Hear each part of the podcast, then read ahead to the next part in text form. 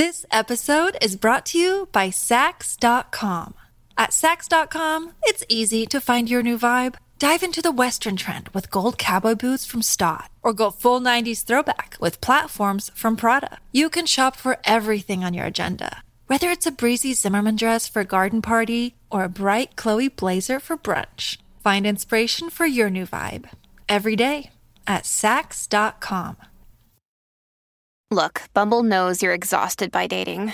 All the must not take yourself too seriously and 6 1 since that matters. And what do I even say other than hey? well, that's why they're introducing an all new Bumble with exciting features to make compatibility easier, starting the chat better, and dating safer. They've changed, so you don't have to. Download the new Bumble now. You know the scene, the one that appears in every period drama.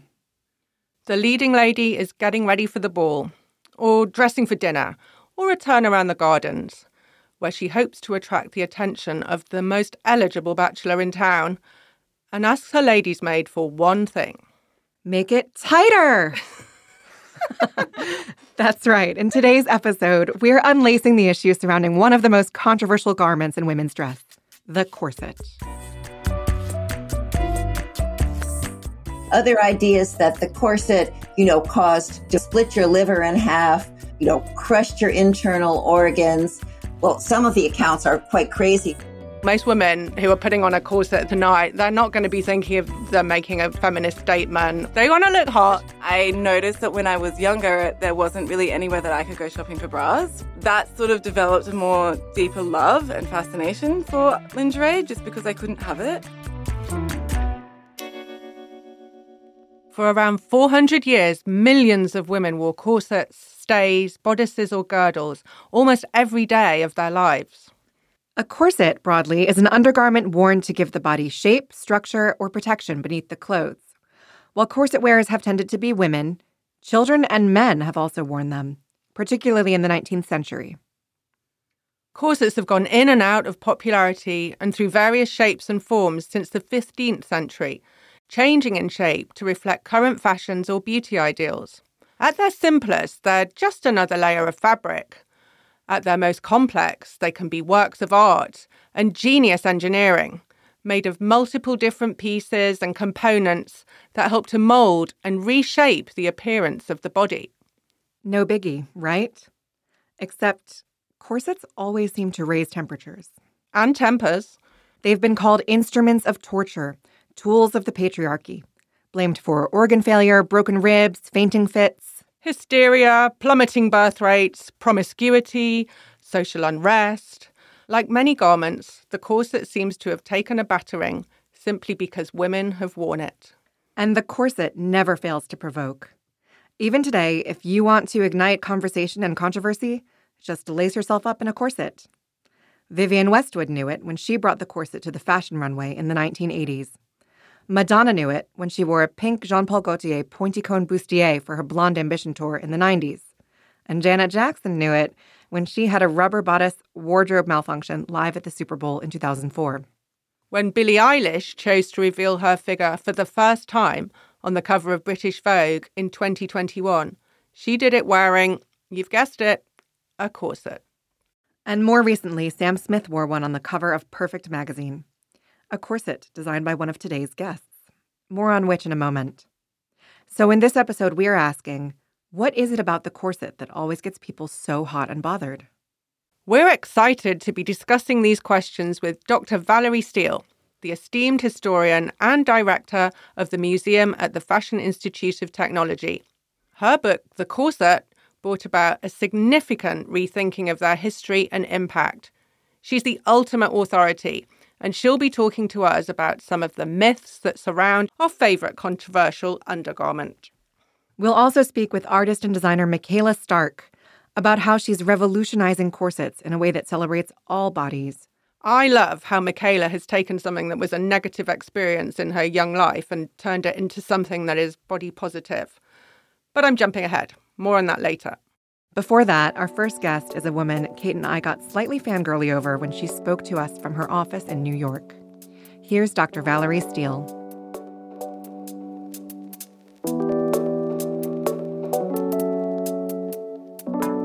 I think what really struck me about the corset was that it seemed to be the most controversial garment in the history of Western fashion. The only thing really comparable would be, you know, foot binding in China and I was interested in the relation of corsetry to the body and to gender.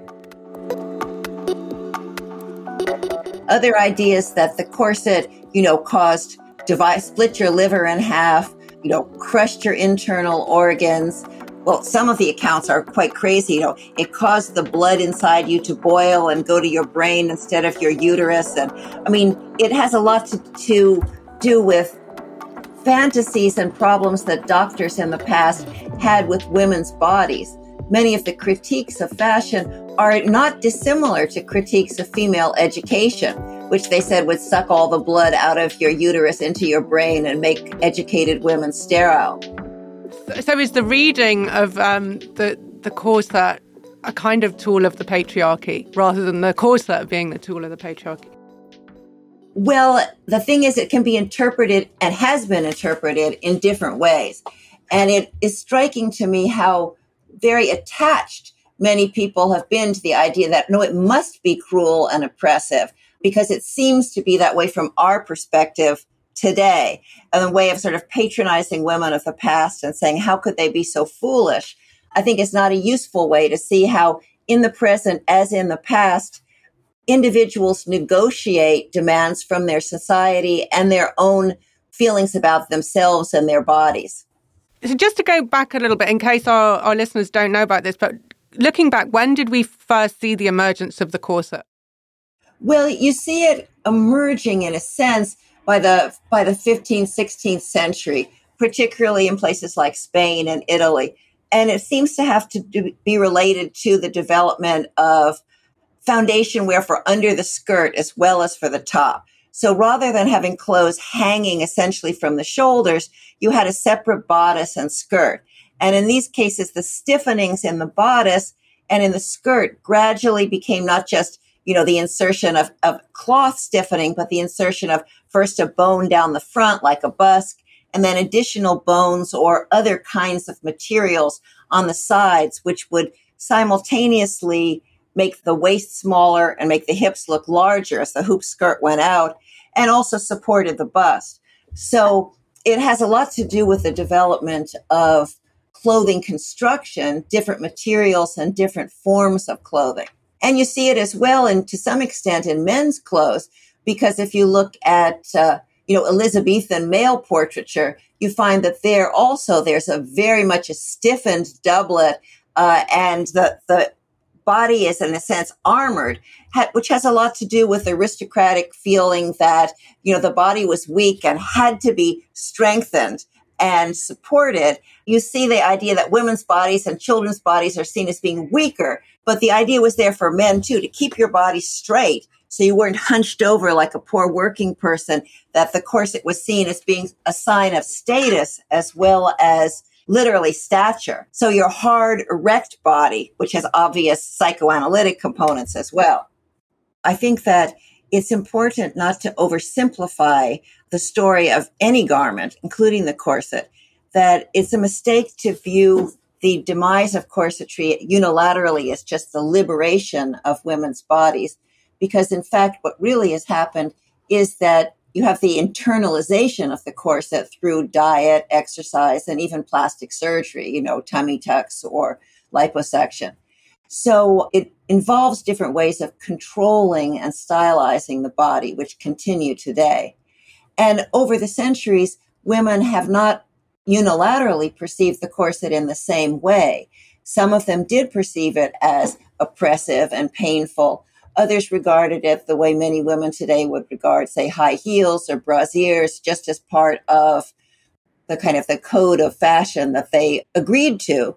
And then still others saw it as something which was more provocative, particularly after Madonna kind of reappropriated some of the fetishistic uses of the corset through her collaboration with Jean Paul Gaultier. I think the main misconception is that it was always automatically very, very dangerous to the health. And I've actually collaborated with both doctors and nurses to do research into this. And many of the diseases that corsetry was associated with were either caused by other things or not regarded as diseases at all. So I was kind of surprised when I looked into it to see how naive generations of historians had been when they said, oh, you know, the corset causes curvature of the spine. It doesn't cause that. That was an okay hypothesis because women do get curvature of the spine more than men, and the corset covers that part of the body. So we might make that guess. But in fact, curvature of the spine is still more common among women than men, and we no longer wear corsets. And indeed, doctors use corsets to help cure scoliosis, curvature of the spine. So some of the arguments that have been going on since the 18th century, does it cause this? Does it correct it? What's the relationship to it? Continue to hold a place in the cultural imagination today. There is a lot of talk about designers like Poiret and Chanel liberating women from the corset, but you've talked about women internalizing the corset have we liberated ourselves from anything? And, and what do you mean by the idea of internalizing it? Well, I think for women for some centuries, in the 18th, 19th century, and for aristocratic women even earlier, the um, the control of the body was outsourced to your clothing, including particularly the corset. And then by the late 19th and early 20th century, it started to be seen that really only older or fatter women should rely on a corset. And sometimes it's funny because around 1903, there were a lot of interviews in Le Mode magazine. And they asked all these actresses, who's your favorite couturier? You know, Worth, Doucet. Who's your favorite jeweler? Cartier, the Czar. Who's your favorite corsetier? And a lot of them go, I don't need to wear a corset. And you look at their photograph and you go, babe, you are so wearing a corset. But it's already, it's already started to seem better to not need it, to have a naturally curvaceous body with a slimmer waist and a very full bosom, hips, a, a pretty big derriere. Now, then by the first decade into the 20th century, the ideal of feminine beauty starts to become slimmer and in a way younger. What at the time people described as a shift from Venus to Diana, you know, the virginal goddess rather than the love goddess. And in that way, as clothes began to show more of your body, not only did you not need a corset if you were slim and young, but it looked funny under your clothes. You couldn't even tango or anything if you were wearing a boned corset. It was said that women would either take off their corsets before they went out to tango or they'd buy rubberized tango corsets and brassieres so that they could bend backward and do all the sinuous moves of the, of the tango. So in that way, you're getting a sense where not so much for explicitly feminist liber- clothing liberation ideas, but rather for new ideals of beauty and new sort of lifestyle things like new dances. Uh, younger women were increasingly not willing to put up with the discomfort, the stiffness, etc. of corsets. I, I, I love the idea of taking off your corset to tango being a precursor to burning your bra. You know, it, it's like it's just all about ideas of propriety, really propriety is a huge part of this. Yes, because we can see the eroticizing aspects of the corset easily because we see it through the Madonna lens. But for a Victorian woman, it was also seen through the lens of propriety. It not only made you look younger and curvier and sexier, it also made you look more aristocratic and more respectable. Loose women, that term literally refers to loose. They're not wearing a tight corset. They're not, they're not laced into a corset. So the sexual license is evoked by the idea of a slatternly woman who's like slouching around in a house gown and not bothering to get dressed. What do you see as the key distinctions between contemporary corsets and historic versions? Well, historic versions of corsetry had to be worn as foundation wear, and they in most occasions they had to be worn. Not always. Women didn't always wear corsets at home, but if they got dressed to go out on the street or to go to a party, they certainly wore a corset. Nowadays, corset wearing is entirely optional. And you find some women, but frankly, more men in the corset world who are wearing corsets, you know, to go out to clubs and who sometimes have a thing about corsets. You've suddenly also gotten this somewhat strange phenomenon of you know, kind of Kardashian type ideas that if you wear certain corsetry type garments while, while you exercise, it will actually melt the fat away. And this is a strange, a strange kind of fantasy where you're combining the idea of exercise, which has been so much a part of body discipline for us since the turn of the 20th century, uh, to the older idea of the bodily discipline being part of the, the clothing itself. So we've even gotten people starting to get worried, like, oh, we should discourage this kind of thing because it's dangerous. It's not so much that it's dangerous, it's just pointless. It's not going to be, you know, you take off the corset and your body, the fat, everything else pops back right out again. It's not that it's going to help you lose any weight permanently, although you might sweat off a little bit of water weight. We're seeing in fashion a lot of underwear being worn as outerwear right now. What do you make of that? Well, underwear as outerwear is a trend which has been around, of course, since the 1980s. I mean, with Vivienne Westwood and Gaultier, and then later on with a lot of designers doing slip dresses, you know, sort of softer lingerie dressing. Westwood even pioneered sort of underpants for women, which is sort of like was a big taboo, although men had been doing that, with showing the the top of their Calvin's underwear for quite a while. I think that it's the idea that this is an intimate, secret, sexual kind of clothing. And so if you're showing it, it's almost as though you're showing yourself naked.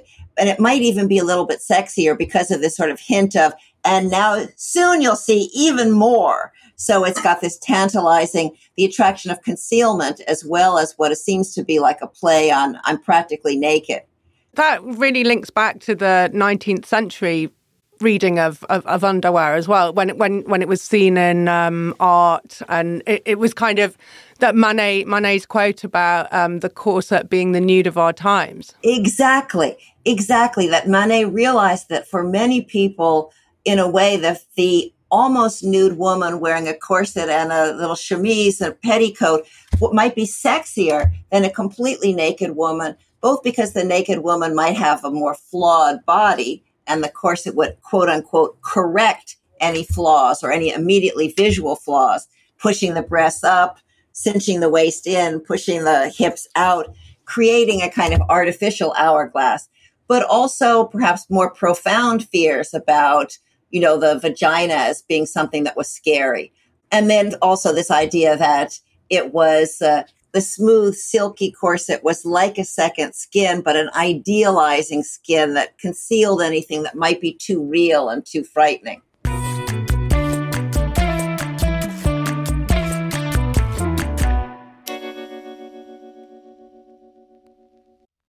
This episode is brought to you by Saks.com.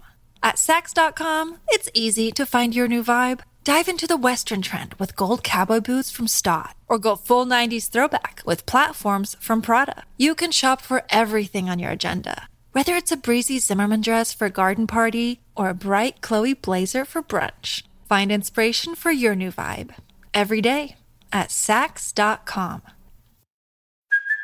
Hey, it's Kaley Cuoco for Priceline. Ready to go to your happy place for a happy price? Well, why didn't you say so? Just download the Priceline app right now and save up to 60% on hotels. So, whether it's Cousin Kevin's Kazoo concert in Kansas City, go Kevin, or Becky's Bachelorette Bash in Bermuda, you never have to miss a trip ever again. So, download the Priceline app today. Your savings are waiting.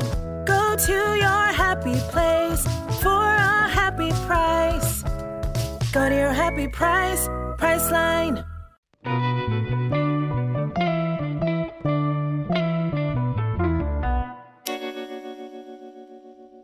Emily, I don't actually own a corset right now, but this episode's made me really want to get one, especially one from our next guest, Michaela Stark. Michaela's an Australian artist and designer. She pushes the limits of corsetry and redefines what it's for in powerful ways, often styling herself for shoots in her creations, which morph the body and emphasize features that the mainstream might view as flaws, inviting us to consider the female form in a new and inclusive way. Before she launched her corsetry career, she went on tour as a tailor for none other than Queen Beyonce. And she's made corsets for other stars, including Tove Lo and, as we said earlier, Sam Smith. She's been called a corset contortionist and that body morphing bitch. Michaela lives in London now, and she came down to the Hello Girl studio to tell us about her personal corset revolution.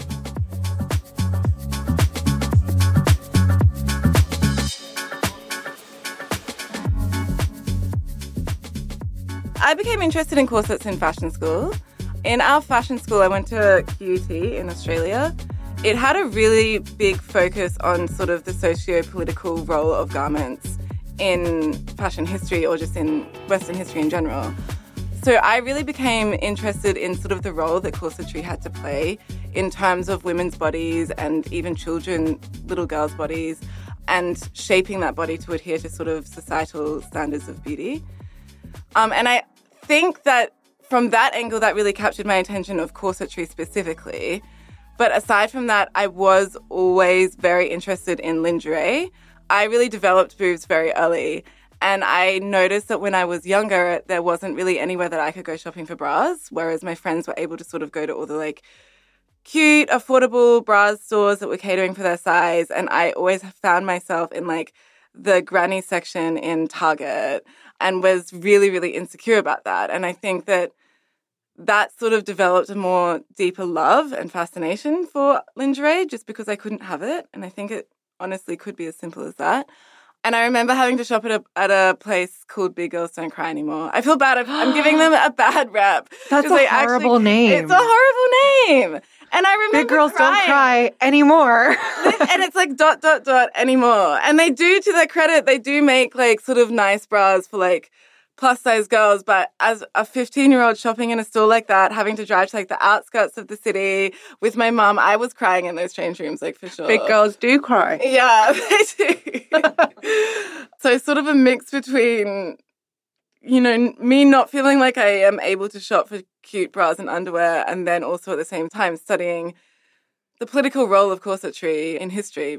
That leads us onto something because listeners won't have a visual of of what your corsetry looks like. Could you explain what a piece, a typical, if there is such a thing as a typical Michaela Stark corset, what one might look like, and the effect that it has on the wearer's body? Okay, so at the moment I have two really typical corset styles. One of them is like my main one, and it's my corsets. While they're informed by all of this theoretical work, it also is just the feeling of when you feel like you're wearing clothes that just aren't made to fit you. And so, say you're you've put on an outfit, and then you you feel your stomach bulge out from underneath it, and you feel your when you start like walking around and actually moving, your boobs pop out all of a sudden in the middle of the day and you get really uncomfortable. You put on a belt that feels great in the morning and then halfway through the day, like it's feeling really tight and the fat is like sort of coming out the top and coming out the bottom and like, yeah, it's that sort of feeling. But I've done it in a way that sort of celebrates that because you feel in control of it and that's the intention of the outfit. So my typical, like my main corset, I would say is my asymmetric boob corset and it kind of looks like a love heart, but one side is designed to push your breast right up and hold it right up using like firm steel boning, and the other is designed to sort of curve around your boob, and your boob literally pops out like it's being served on a plate. And then it makes your waist quite tiny if you do it up like all the way if you're trained in corsetry, and then because you've compressed your waist. Usually, a corset would then go past your waist and also compress your stomach, but mine doesn't. It allows all the fat to sort of expand out. And so it gives you like this silhouette of like a small waist, one push up boob, one boob falling out, and like a big, big stomach. I would also say that my corsetry um, is very liberating to wear, but the idea of corsetry in general has never been about comfort. I learned the art of corsetry. It was when I graduated properly, I moved to London and I very quickly became a seamstress. I was working in sort of young London fashion houses that were like with Fashion East or New Gen and having to learn how to make clothes on like the level that they made it on and like I was I was like the head seamstress at a brand for the time making like the entire stock for selfridges and matches and like so I had to get really good at sewing. In that time I started learning how to make the fundamental parts of corsetry because some of them had corsets in their collection and I was a head seamstress so I had to really figure it out on the spot. Eh, There were times where I would be sewing and I would have sort of YouTube under the table like trying to teach myself how to do things that I didn't know how to do because I really just got thrown into that job. And then I did like a video and went on tour with Beyonce where I was a personal tailor and working with sort of couture garments that she was wearing and having to retailer them or making pieces that also just I don't know. And then I went to Paris and was also working in luxury fashion houses there. So it was very like much a very quick couple years where I just had to really learn how to make garments well. And I got very much into sort of the lingerie sphere when I was making that. After that, like when I was sort of doing my own practice, I took a year off over COVID to really teach myself how to make corsetry. And then looking back at that time, I still wasn't that good at it. Like I look back at my early corsets and I'm like, oh my God. When I was first making corsets on myself, I was just pinching into the fabric in any way, getting the shape that I wanted.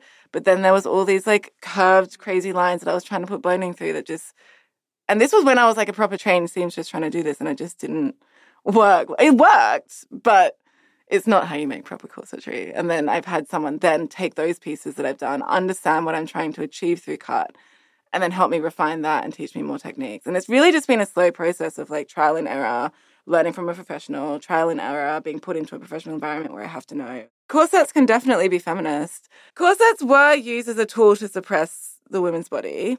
I think that now because obviously back in the day women were choosing to wear it. It wasn't like they were forced at like gunpoint to wear the corset. But it was very much in a societal expectation way in a way that was like they were expected to wear it in order to fit in. I think nowadays that there's still that element with corsetry and shapewear specifically but then there's this whole other element of sort of women taking a symbol that used to be oppressive and reclaiming it on their own. And not just women. I see men, I see non binary people all embracing the corset and reclaiming it in a way that it was never intended for, but in a way that celebrates their own body and celebrates their own curves, or just in a way that makes them feel sexy. And I think that that's really great.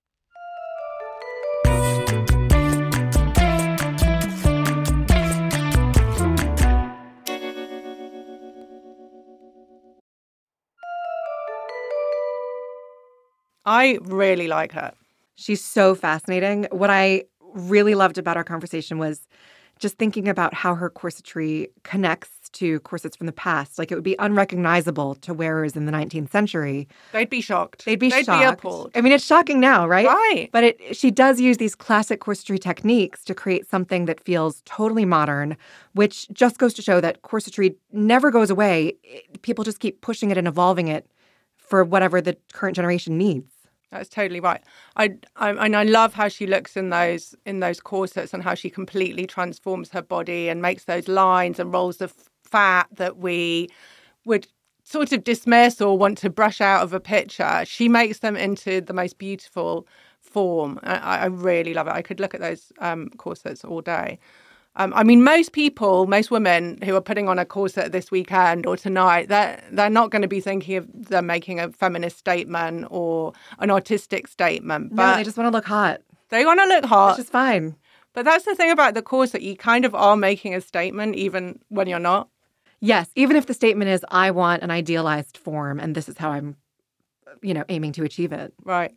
Yeah. Like if you, the, the most, the context in which we see the most corsetry these days for the mainstream, like not for Michaela Stark wearers or really directional fashion shoots, is the bridal market. Like the only corsets I've ever had, I had a, a corset custom made to wear under my bridal gown. Um, and it was incredible. It was it, it just probably more beautiful than the gown itself. But the point was that it would never really be seen by most Never be seen. the allure of the corset. Yeah. Um, and, you know, you see the late Vivienne Westwood, the late great Vivienne Westwood, of course, they were a staple of her runway designs. So and Her, and her bridal designs, too. So, this garment that has these really edgy, fetishy connotations is also one that we see appearing in a context where the associations remain like chasteness and virginity and But, but also really sexy and hot. but also really sexy and hot. Yeah. Point is, the corset is an idea that we can play with and make our own, whatever way that works for you. Hallelujah. That's all we've got time for this week. If you've got something you want to get off your chest, pun totally intended, Kate. or about any other underwear matter, then DM us your thoughts. Links in the show notes. By the way, you can find Michaela's work and see her wearing it on Instagram. Thanks for listening to this episode of Hello Girls. Next week, we're going big. Big knickers.